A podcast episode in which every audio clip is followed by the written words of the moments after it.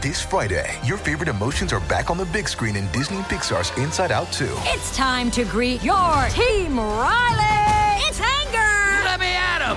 Fear! Safety checklist is complete! Disgust! Ew, ew! Sadness is in the house! Oh no. Hello, I'm anxiety. I'm one of Riley's new emotions. Disney and Pixar's Inside Out 2. There's a part two? We're going! Rated PG. Parental guidance suggested. Only in theaters Friday. Get tickets now. Ah, La situazione era questa, tu andavi sui mule cercando del rap, a un certo punto eh, ti ritrovavi a scaricare diversi brani, ti partiva questo qui e tu dicevi cazzo ho scaricato Tiziano Ferro. E non era Tiziano Ferro, erano Jake La Furia e Marrakesh che eh, facevano questo simpatico remix eh, che praticamente racconta la storia tra eh, uno spacciatore e un consumatore. Eh, E quindi c'è il consumatore che sta lì, dai, mi hanno detto che è tentata la bamba, l'ha detto Marco, dai, poi passa, passa mio fratello e s'aggiusta, tuo fratello è un cocainomane, oh che cazzo dici? C'è, c'è tutto questo, questo conflitto e, e questa canzone è pazzesca perché eh, ti racconta perfettamente la figura del consumatore di cocaina rompicoglioni che ti sta addosso e che vuole la sua merce a tutti i costi e che si lamenta, non me la dai buona e cazzi vari, è la figura dello spacciatore grezzo che, che invece sta là e si è rotto i coglioni. E, e- e te insomma, c'è questo diverbio, scontro, per una volta dalla buona ti porto clienti, porti i pezzenti da barone e ti lamenti. E, e ovviamente tutto quanto con le note di Tiziano Ferro in sottofondo. E, e- e, mm, geniale, raga, geniale. Sta canzone era veramente geniale. Quando te la trovavi che te la scaricavi e la sentivi, dicevi: No, il top. Una è troppo poca, due sono tante. Quante buste devo darti per 50 euro? Le voglio piene. Forse tu mi hai preso per un fesso? No. È, è spettacolare questo brano, impossibile non parlarne, impossibile non citarlo.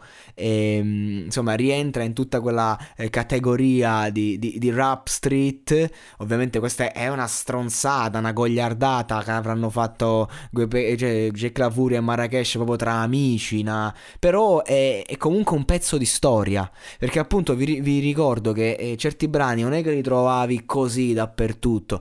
Tu magari eri su Mule, scaricavi e ti trovavi sta roba qua. E questo era il discorso. E quindi ti appassionavi, cercavi di capire, entravi, ti affacciavi un po' a quell'immaginario. Club Dogo, mi ricordo che fecero anche il cortometraggio con Tecla, eh, 5 euro. Quindi non si capiva chi fossero, di cosa parlassero, chi fosse Jake, chi fosse Mara, chi fosse il Guercio, questa figura mitologica del Guercio che rappava solo così, tutto sfiatato, ma che c'aveva un flow della Madonna, raga. Ma ve lo ricordate il flow del Guercio di prima?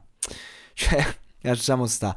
Ecco, comunque. Questa canzone è una canzone che per chi eseguiva il rap ai tempi è un pezzo di storia, pur essendo un simpatico remix di una canzone di, di Tiziano Ferro. Anche lì è una perculata. Tiziano Ferro era l'emblema, era tutto quello che combattevamo.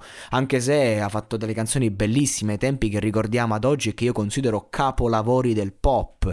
Oggi è uscito tra l'altro il- recentemente il, documentario, un piagnone, sta un'ora e mezza a piangere, Tizianone nazionale, va bene anche così. Tra l'altro alcolista, ha vissuto, cioè un delirio racconta. Però ecco, a parte questo discorso, era un attacco proprio, cioè io ti riprendo la canzonetta che ti passa MTV, che non passa il rap, ma passa sta merda e te la rifaccio come andrebbe fatta. Non solo te la prendo per culo, ma, ma te la proprio spompo, capito? E questa la... Cioè no, raga, è- era veramente una rivolta sociale e culturale attraverso canzoni come questa qui. Vi invito ad andare ad ascoltare su YouTube se non l'avete fatto, ma se l'avete fatto, insomma, se la state cercando su Spotify, l'avete trovata, la, insomma, la conoscete bene. E niente, allora andatevela a cercare dal posto giusto e cantatevela anche per me. Il fitness è una passione, uno stile di vita, ma soprattutto un modo per prenderci cura di noi stessi. Io sono Virginia Gambardella, divulgatrice in ambito benessere. Virgin Active Talks è il primo podcast di allenamento che non parla di allenamento, ma di tutti quei fattori che lo possono influenzare. Segui il podcast per scoprire come vivere al meglio il tuo benessere.